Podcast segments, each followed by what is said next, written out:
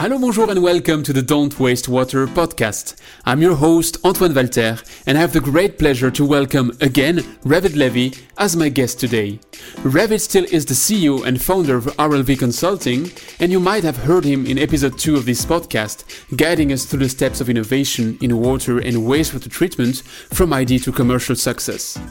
In today's episode, Ravid dives into the opportunities, trends, and risks of pre assembled and often containerized treatment solutions, highlighting the sweet spots but also the pitfalls. He discusses commissioning of such plants and eventually takes us to Antarctica. But let's avoid spoiling too much.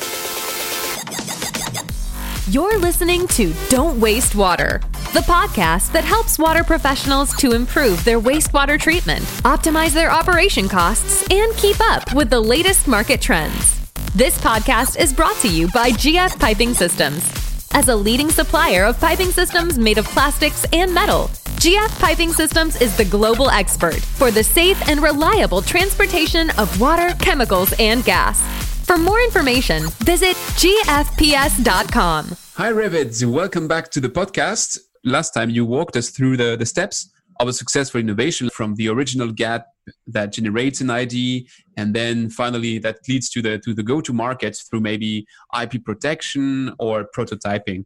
But towards the end of the interview last time, you addressed a key point, and that is going to be our main topic today standardization. That sounds somehow like the dream, especially in industrial water and wastewater treatment, a handful of standard Lego bricks, if I may say so, that could be assembled on every site in order to build a plug and play solution. That sounds nice, and we're going to see in the next minutes if that's real or if we might have to do a, a, reality check on that. But maybe just before digging into that, that dream between brackets, let's start with this reality check. Do you see plug and play solutions as a trend on the water and wastewater market? So, first of all, if still to connect to the previous uh, topic, uh, some actually may say that uh, putting uh, things in boxes or in building blocks is the opposite of innovation. So you actually need to standardize, and and and then there's not too much room to uh, to go wild. It's it's a packaging exercise. So yes, it is in a way a packaging exercise. Actually, the the the limited uh, size and the need to uh, make things more efficiently in many in many different aspects require a lot of innovation, both in design, engineering, but also in technology to make things smaller, more uh, standard, if you like, or, or easier to install and operate, that takes a lot of, of innovation. Uh, maybe not always new inventions, but a lot of, of thinking differently about things that we used to do forever in, in this industry. Yeah, I think that uh, standardization in general and containerized solutions, in particularly, uh, is a trend uh, in the industry. I think it's it's more a trend than a fashion. So there is actually a market and, and, and, activity in that range. However, uh, it's not a magic bullet. Uh, it will, it does not, and it will never give a one size fit all or, or a standard answer to all water and wastewater challenges. There are areas and cases where it is almost ideal or, or the perfect solution to a problem. In other cases, uh, it can actually uh, bring more limitations and, and more disadvantages than advantages and maybe maybe later we will discuss some examples of, of where are those uh, sweet spots and where are the pitfalls for that approach. Before digging into that, maybe you can explain us, uh, in your view, what is setting the trend? Why are we trying to get it standard to put it in containers? Why?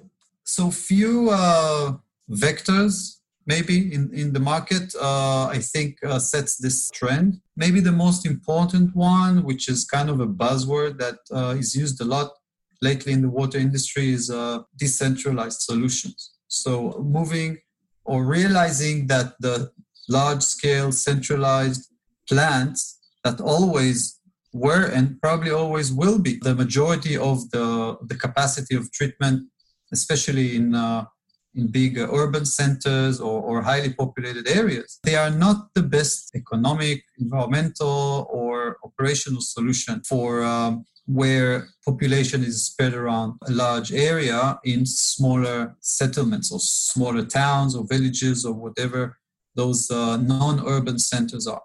And in those cases, and actually some people even take it further to say that even in urban centers, it is more efficient to uh, to treat wastewater and even and water even uh, on a local basis. Uh, microgrids, renewable energy issues are involved here. Uh, sometimes uh, under the microgrid approach of supplying energy and water locally rather than transferring them over large distances. This trend of decentralization of water and wastewater facilities naturally pushes towards smaller units, more localized, and therefore lends itself to more compact and, and more standardized building blocks, uh, if not full system. So this is the main trend, I think, at the moment, especially on the municipal side of, of, of the business. On the non-municipal side of the business, that may be industrial water, uh, remote operations, uh, whatever that may be, uh, this is more mobility and site and minimization of site works. The, the industry, the companies, and the clients realize that having people on site is expensive, difficult, risky sometimes in some places. So minimizing that interface at site is another trend that leads towards pre-assembly of units. And once you uh, pre-assemble off-site, there's a necessity to, to package it somehow for transportation or just for easy installation on site as a more complete unit rather than components. So rather than bringing endless boxes of valves and pipes and, uh, and instruments and cables and everything to site, a lot is being pre-assembled uh, into uh, complete or partially built units off-site. And then that uh, leads to more uh, skid uh, installation or containerized design that allows also the shipping and the enclosure, building, if you like, to be replaced off-site. So decentralized treatment, which is most mostly the trend for municipal projects, and then on the industrial side, more this this aspect of uh, avoiding to have to work on site and do prefabrication. In that second case, would you say that the, the trend might have been learned by the industry the, the hard way because they had difficulties with the on-site? So maybe you can elaborate a bit on that. I would be interested. Yes, uh, one of the pain points of the industry is site uh, installation work and uh, you know subcontractors working at remote locations all those things i think every company in the business have their uh, their stories for those past projects that you know went bad or just went were difficult or more expensive than expected because of that you know things went wrong or just actually as as expected, but not as hoped. Or the best case scenario was was not uh, realized, which, by the way, is the, the usual case. That's why it's called best case scenario. But in some cases, all those uh, complications are, are not uh, fully factored, and and they they you know create a problem. Now, when the project is massive, on one hand, there's no much alternative. You have to do civil works and and and mass and, and large installations on site. And then it's part, this is the majority of the project actually. But when it's a small scale project, you know, also in terms of uh, of money involved, then the risks and the costs that are involved with things getting complicated on site are too high. And when the margins in this industry are unfortunately sometimes not huge, especially for the integrators who's ex- eventually taking responsibility, the EPCs that takes responsibility for the delivery of the project, including the site work. Uh, so uh, minimizing that and maximizing uh, offsite pre-installation is obviously very good for the bottom line and for reducing risks. It's minimizing the exposure and managing the, the liability somehow. The liability, the risk, and the direct cost uh, labor back home is usually uh, less expensive than people working at remote sites or just uh, overseas or wherever that may be. And uh, if you add to that risk issues like safety and other uh, considerations like in uh, mining sites, oil and gas operations, power plants, industrial locations, where just having people on site going back and forth for a long time is a problem both for client and for the one responsible for uh, for delivering the project. Altogether altogether that brings it's like you know bring the work back home as much as possible. Would that somehow define a, a kind of sweet spot? Uh, you mentioned that uh, large projects are not that easy to, to prefabricate but smaller ones sound like like a sweet spot. And then as you said if it's just the next door then maybe you don't need but if it's still the end of the world then it might be written by itself that you have to pre-build something what do you think there? So first of all i think it's worth differentiating between two types of of uh, offsite or, or prefabricated plants. Mm-hmm. uh, some people confuse them. Every time we talk about prefabrication the next word is standardization. But this is not necessarily the case. This is actually a later trend because uh, package systems containerized systems skid mounted systems were there for many years I've worked for companies that specialized in that, you know, 20 years ago. Uh, but every plant was still very different. So they were tailored but packaged off-site. Uh, this is very common for industrial power, mining, other cases where, despite the, the motivation to, to standardize, uh, the, the process, the, the unique water, or the client specs dictate a different uh, system every time. However, there is still huge uh, advantage in prefabricating and packaging the plant and minimizing site works and everything we discussed. The advantages of reduced uh, site works and cost and risks and all that still exist even if the plant is not standardized. Uh, if you add to that the ability sometimes to have standard building blocks, that takes it to, to the next level of also uh, reducing the cost of, of equipment and the design risks and the need to, to do all the uh, all the HAZOPs and, and some of, of those uh, design reviews and, and engineering resources every time for a different system. So, so this is a first uh, um, separation internally inside this package plant market. Both have markets, both have sweet spots. So I think that in general, the more the smaller the more remote and uh, or the more decentralized the, the application is obviously this is a, a sweeter spot for any of those. Some industries they've been uh, working with this kind of approach for for a long time especially the mining industry which naturally works very remotely in some cases. Uh, the power industry uh, with containerized or packaged uh, systems for uh, for expanding or for uh, just uh, installing quickly uh, water treatment capacity with minimal site works and footprint.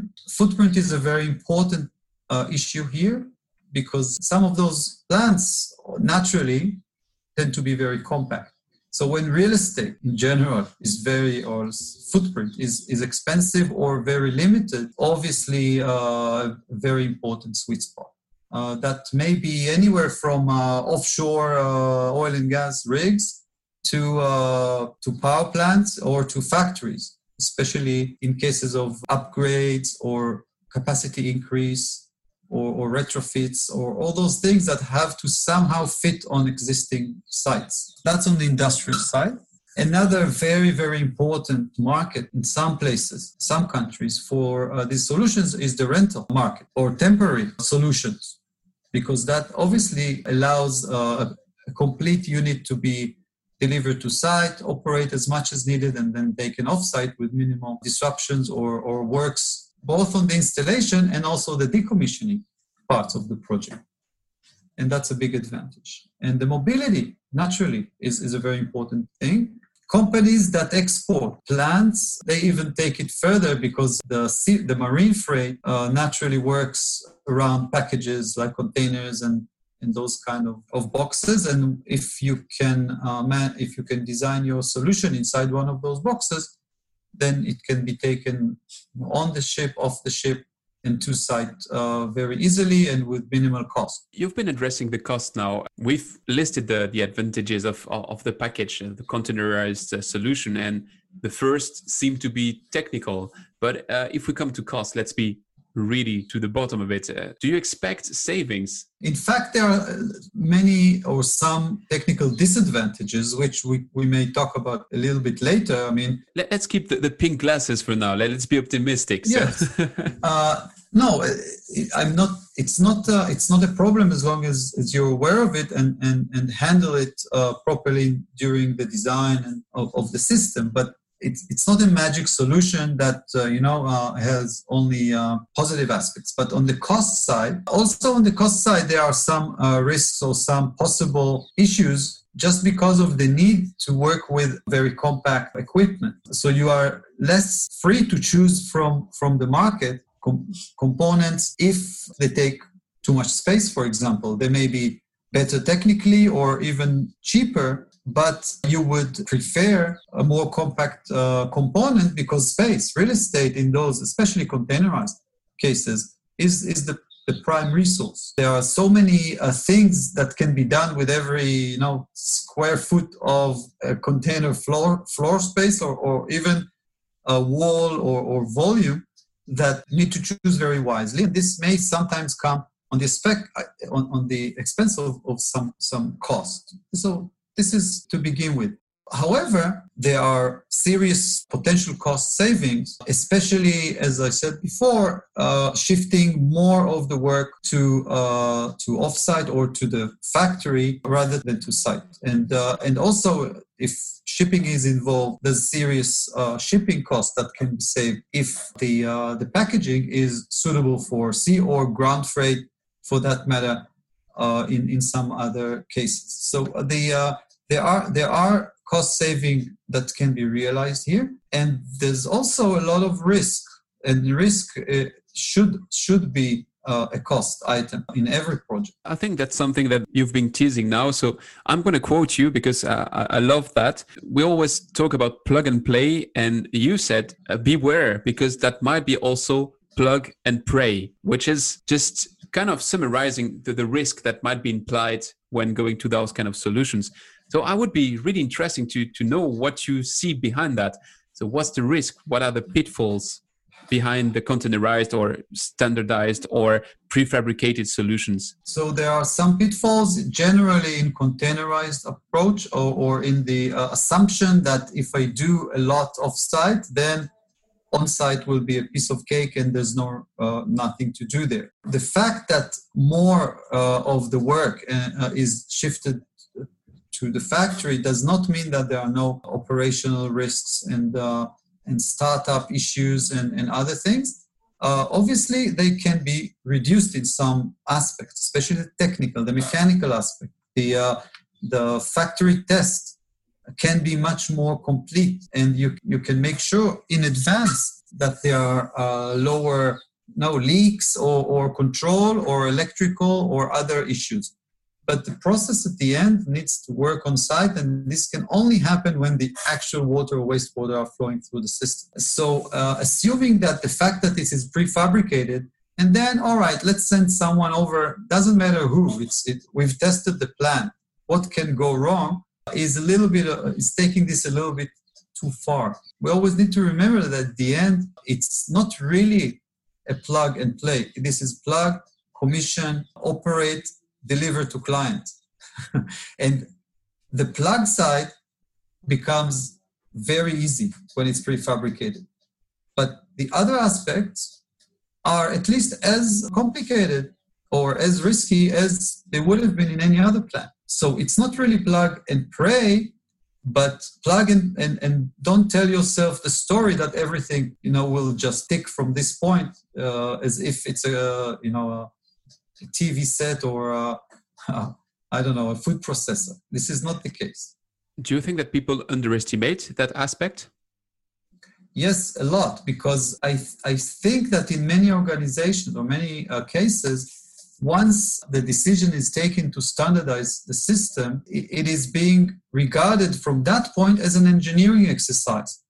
And the engineers take over. I think it, it, it refers a little bit to our previous uh, discussion last time.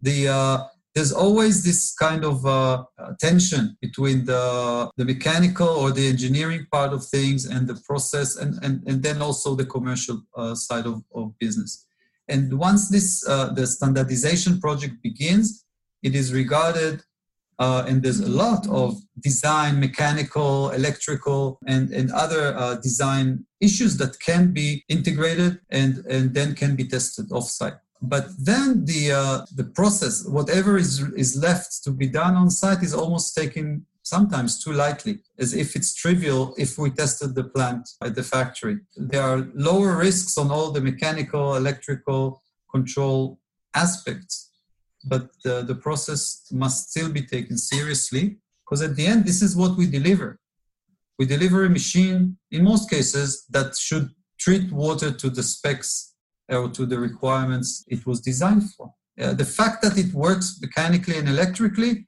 is a, is a prerequisite, but it's not enough. Did you experience that yourself? Did you have bad experience with uh, the commissioning of plug and play solutions? Something you can talk about, of course. there, are, there are several uh, cases, both good or better and, and, and less uh, brilliant, where, for example, uh, a power plant uh, in South America that we've supplied a, a water, ultra pure water system for uh, once. And, uh, and everything was uh, pre-assembled in containers or skids, or it was combined design. Uh, and delivered to site, and everything was ready there. There was minimal civil works, and everything. The installation went went very very uh, well and, and quickly. Uh, but then the water quality at the feed was different in some ways than what was uh, expected uh, according to the information we had. And the commissioning phase on site at a very remote place in, in South America took much longer than we expected. Obviously, or maybe uh, uh, unfortunately, the, the budget for the project assumed that the commissioning would go as quickly as installation because it's prefabricated and factory tested. Uh, and once the the, commission, the commissioning people and the process engineers had to to extend the stay and, and do more runs and, and more uh, lab tests and, and, and, and, other adjustments, the financial people started to uh, to get stressed about that because it was not expected. I think every uh, everyone who supplied uh, uh, those kind of systems have those examples. Still, if if that project would have been done as a non-prefabricated or a non-containerized with a lot of civil uh, uh, infrastructure and on-site installation, it would still be much more expensive and complicated than how it ended. But at that point, it's not anymore the comparison. You already have this and you already designed it, budgeted, and scheduled it as if it's packaged although most of, most of those examples does not uh, reduce the advantage of, of that solution against the conventional or the alternative but the risks must be acknowledged even within that, that approach. If we try to, to compare, I don't know if the comparison makes sense, but I'm wondering now, in terms of agility between a traditional construction uh, with civil works and everything and, and this, the package solution, you know that there's this saying that water decides at the end of the day. So one would imagine that if you do everything non-standard and customized, and then you have exactly what you said, a different quality of water than the one you expected, with the superior agility of of the civil works uh, specialized solution that you built on site, you would be able to handle that. Whereas with a prefabricated solution, you might be limited by by the design of what you have. Does that make sense or can you reach the same agility with both types of systems? In theory there should be shouldn't be a difference because if you design a flexible system in advance it will be as flexible with or without uh, a container uh, however the, the limitations the engineering and other limitations that a package like a container sets lends itself to to a more aggressive or a more um, uh, maybe uh, you know a less conservative uh, design, and sometimes they are just uh, physical or, or, or objective limitations that make it impossible to to include too much uh, flexibility. Also, of course, this is in general in terms of, of packaging things into limited boxes in any type there are some design um, design limitations and, and compromises that you have to do. Maybe the most important one in any compact or containerized plant is the space and the, the ability or the ease of maintenance and operation later. You know, so the, the those containers are sometimes the engineers, the design engineer uh, dream and the uh, O&M technician nightmare. Because uh, naturally, all those the need to pack everything as compact as possible uh, reduces the, the access and the ease of, of extracting uh, equipment and replacing equipment and, and, and fixing uh, leaks or, or anything. Uh, there are always compromises on that end. And this is very important to remember to leave at least minimal or to remember that those plants need also to operate somewhere. An operation requires some human intervention. So in design uh, process, it's not always there must not all, only be you know how much capacity can we squeeze in there and how will that cost to deliver. It's also how later the client or anyone will be able to uh, to operate that and, and maintain that practically. And also, if you're a commercial company without uh, you know uh, spitting on the ground every time uh, it, it gets near your system and uh, just because uh, you never thought of, of their in, their side of, of, it when you design. This is one aspect always to remember. I, have sat in quite a few design reviews for, for containerized systems, and these are some of the most interesting ones because there are so many uh, limitations that uh, you know how can you decide between uh, you know the placing the equipment maintaining it later uh, the cost, the, the, the access, the, the piping routes, which sometimes, you know, uh, they sometimes defy or at least work borderline on, on what is being taught on, uh, you know, hydraulic engineering uh, regarding uh, uh, velocities and, and, and diameters and, I don't know, how many diameters before an analyzer or a flow meter and other things. There are serious limitations when you pack things into compact uh, So you might have to compromise. So you always have to compromise. It's just a matter of, of, of how uh, far you, you, you want or you need to take it. So, so also there's the, the upper limit of capacities. You know, there's some kind of almost a race in the market of how much can you squeeze into a container, how much wastewater treatment or how much desalination capacity. And I think it gets to a point where the compromises are starting to be too high, uh, either on engineering or, or, or commercially in terms of promising to client things that are, are actually very, very hard to achieve. There, there might be a roof to the capacity you, you can reach with containerized solutions in a pleasant way to operate and in a pleasant way to uh, to just to run smoothly? First of all, without compromising uh, good design, process, and engineering, and then uh, if you add to that uh, a reasonable uh, operational room and, and access, then yes, uh, practically there is an upper limit for every technology. Of course, you can uh, you know argue if this is I don't know if desalination would that be 1,000 cubic meters per day or maybe 1,200 or just 800 uh, but you know, we've we've been designing uh, at the time and even supplying uh, a one a single container for seawater desalination, including pre-treatment control, everything for uh, 1,500 cubic meters a day in one container, and that was to me an amazing, quite amazing uh, achievement with somehow a very reasonable operational maintenance uh, room inside. But to be honest, there were, I think, too many design uh, compromises there in terms of, of velocities, uh, diameters, and, and, and, and, some, you know, squeezing uh, recovery out of uh, uh, membranes and, and, other things. The, the, ability to actually meet that very ambitious capacity was actually limited to a, a pretty narrow situations. The system was actually not very flexible. That was the main one of the main compromises for squeezing more equipment and, and, and pushing it to the to the upper limit of pumps and, and membranes and other things. There might be a maximum of what you can reach with uh, with containerized solutions, but if we look at it the other way around, you've mentioned decentralized as a trend, which is pushing towards containerized solutions. But could we see it also the other way around, saying that the ability to put everything in containers is also pushing for decentralized? Because if you look at industrial sites, there might be several streams. And today you are taking all these streams and bringing them together on a treatment plant because that's the most convenient way to do it if you have to fabricate everything at one single place. But if now we think that everything might be put in skids or in containers, that could be an opportunity to put a treatment step next to each stream and have, in fact, not one water system, but five, six, seven water systems, very specialized for a single batch process. Do you see that as a possible trend, or would you say, no, that's just uh, too theoretical?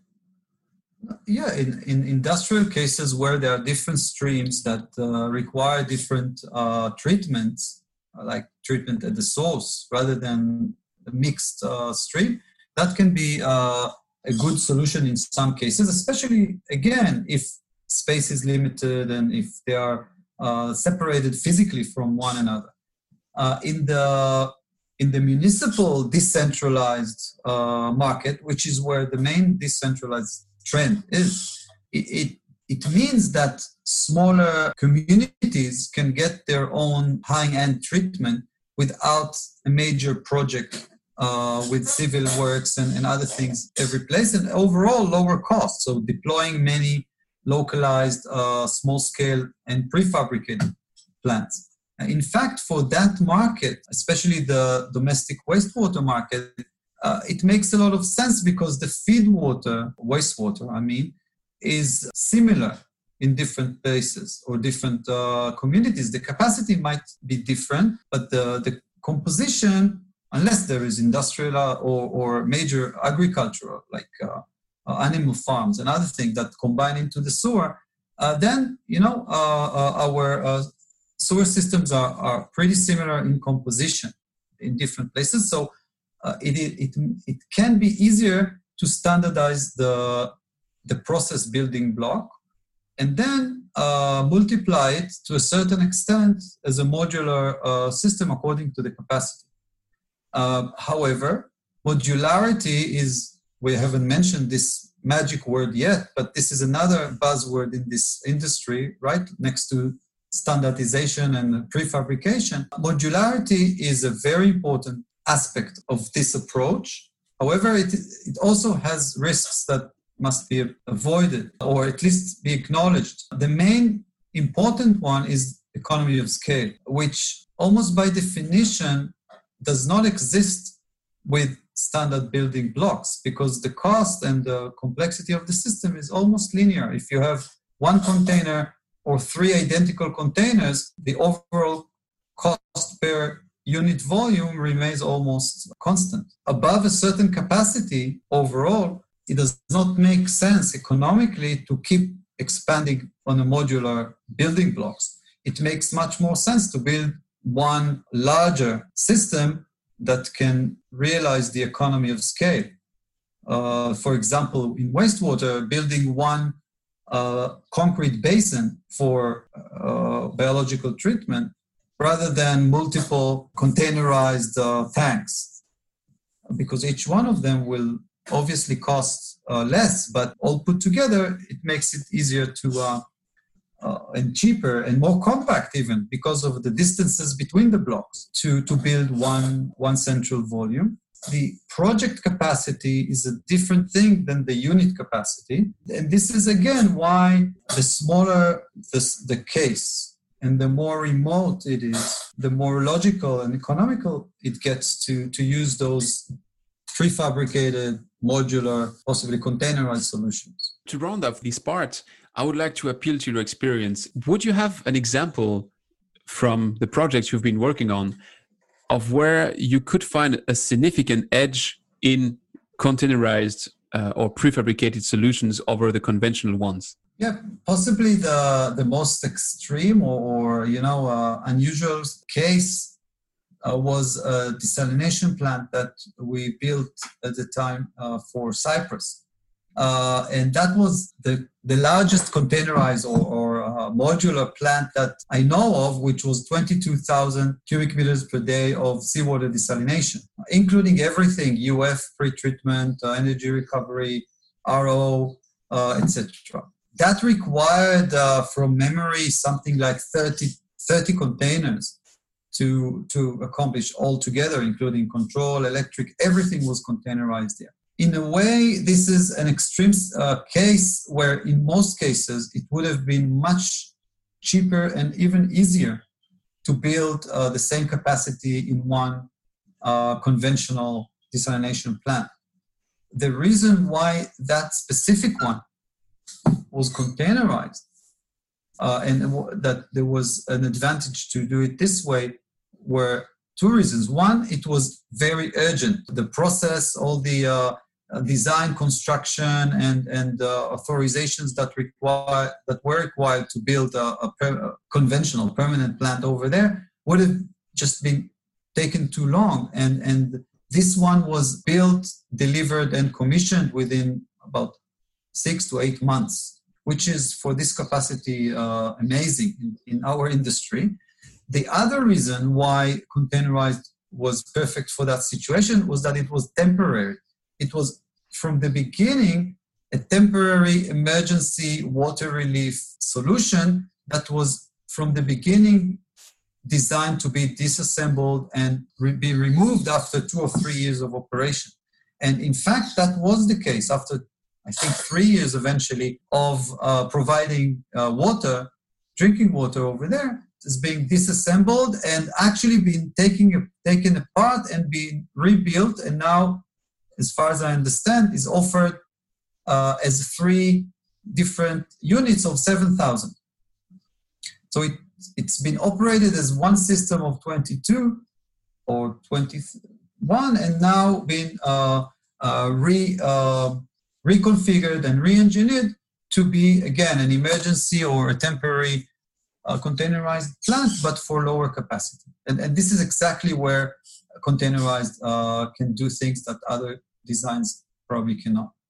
Yeah, that sounds like a win win win. You can go much faster. Then you can also deassemble again the day you don't need it anymore. And the things which are deassembled can be just reused because a container still fits on a ship, still fits on a truck. So you can put it somewhere else and again use the, the that capacity. So right. that's, I guess, an interesting example. And I might suspect that might be a spoiler for the rapid fire questions, especially the one on, on projects. So, Ravid, if it's okay for you, I would propose you to move to this uh, last section of the rapid fire questions.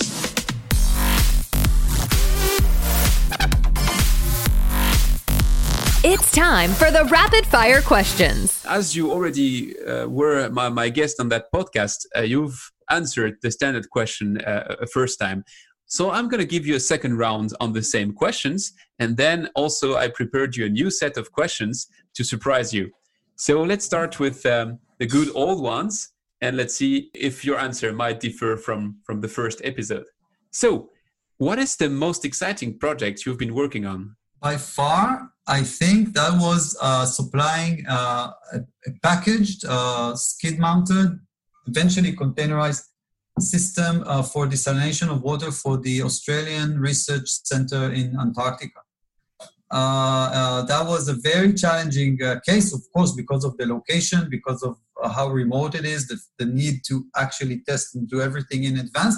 And to make things even more interesting, uh, unfortunately, on the way to Antarctica, there was a huge storm, and the and the and the system, after being fully commissioned off-site, was damaged and had to be returned and in fact be rebuilt and recommissioned and sent again in the next uh, season so that was a pretty amazing project that eventually worked i think until this day uh, the, they get uh, good drinking water out of that system in antarctica well, I think you just you just beat all the other stories I've heard. I mean, I know, Antarctica. I know it's a good one. Wow. so, What's your favorite part of your current job? Uh, I, I, in this case, I would just have to repeat what I said before. Okay. It's the it's the flexibility and, and the and the variety of technologies, clients, uh, and projects that I, I, I have the privilege to work with. What is the trend to watch on in the water industry? Specifically, uh, I would. There are many trends, uh, but just not to give the same answer, and also to to relate more to our topic today. I think this is the uh, the uh, universal ultrafiltration systems and racks that allows the client to not to be married with one uh, type or one supplier of UF membrane along the life of the system, but to, to select later between different options. What is the thing you care the most when designing a new project or a new system, and what's the thing you care the less? So again, in projects there are many things, but specifically on package or containerized systems, I care a lot, or, or I, I uh, highlight uh, a lot the uh, operation and maintenance uh, availability and, and uh, uh, space, or in general operability of the system, and also which goes together very well safety aspects of, of operating or you know working with that package systems. Just so those design compromises will not risk anyone. And what would you care the less, if there's something? Yeah, I would have to say equipment uh, brands uh, uh, because uh, some people really like to have uh, you know fancy brands on, on some equipment, but uh, there are there's a variety of, of, of equipment there, and the selection of specific equipment must really go based on how critical it is and and how what is the track record of that specific uh, uh, you know brand or make? And not necessarily you know the, the the biggest names out there which may add to the cost actually also add value. Okay now don't be afraid. You're still under the fire of my questions but here you have the the, the fresh ones uh, which no one ever had before you. So what is your favorite part of a project? My favorite part uh, yeah i actually love the design reviews uh, where uh, people from different uh, sides of the project uh, sit together with, or maybe the, towards the final design reviews, where the project is already has a shape and a uh, design aspects have already been included, and now people from different parts of the project or the company sit together and, and debate the, the, compromises, or actually have to decide, you know, where to uh, to uh, to pull and push it to to, to finalize the the design. And you know when the uh, engineering, uh, project management, financial process uh, control, other people are, are kind of putting their minds together to um, to sharpen the pencil. What is something you are doing today in your job that you will not be doing in 10 years? Hopefully, work. no, I'm, I'm joking. I, I, I don't actually uh, uh, really uh, want to uh, retire uh, too soon because I, I, I, kind of enjoy it. I can say, you know, in every work, there are um, uh, very, I mean, less pleasant parts. Maybe after this period of time, I really think that it's time that we would we will reconsider traveling so much for meetings and and you know always put the the option of saving time and pollution and, and money on, on travel and just uh, sometimes not always sometimes communicate uh, remotely. Now i have one which is interesting because uh, that reflects something you've mentioned earlier the difference between trend and fame. So what is the trend or fame in our industry that you would like to see ending and disappearing forever? As as someone who's doing desalination for many years it's not a trend. It's until now the best practice, but I would really, really wish that the, uh, the, the throwing away the brine back to the ocean as is will will be replaced by something more sustainable and economical. Uh, but of course, this is a huge challenge, and uh, and we now desalinate so much water that it's it's a massive uh, thing to uh, to even imagine uh, a different solution to all that brine. But uh, well, if we're already uh, you know dreaming, why not dream big? and last, um, can you name one thing that you've learned the hard way? I think maybe that there are no uh, easy uh, easy ways to learn. I mean, uh, if if you if you learn something any other way, you probably haven't learned it properly. the harder it is, the the more uh, efficient the learning is. Uh, another thing, probably, and I, I, I say that to my kids a lot that uh, uh, it takes some time to understand that the the most efficient learning is from the experience of others rather than from your own experience. Uh, so if someone already uh, learned something the hard way and you can uh, now uh, you know skip some of the of that and, and, and learn this from his experience, then it is a bit easier.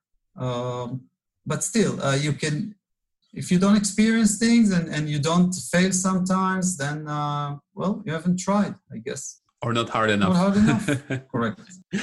Well, Ravid, you've been an amazing guest, so thanks a lot for that. Uh, if people would like to learn from your experience, where can they find you? I'm available by email, and then finding me online is best on LinkedIn, I guess.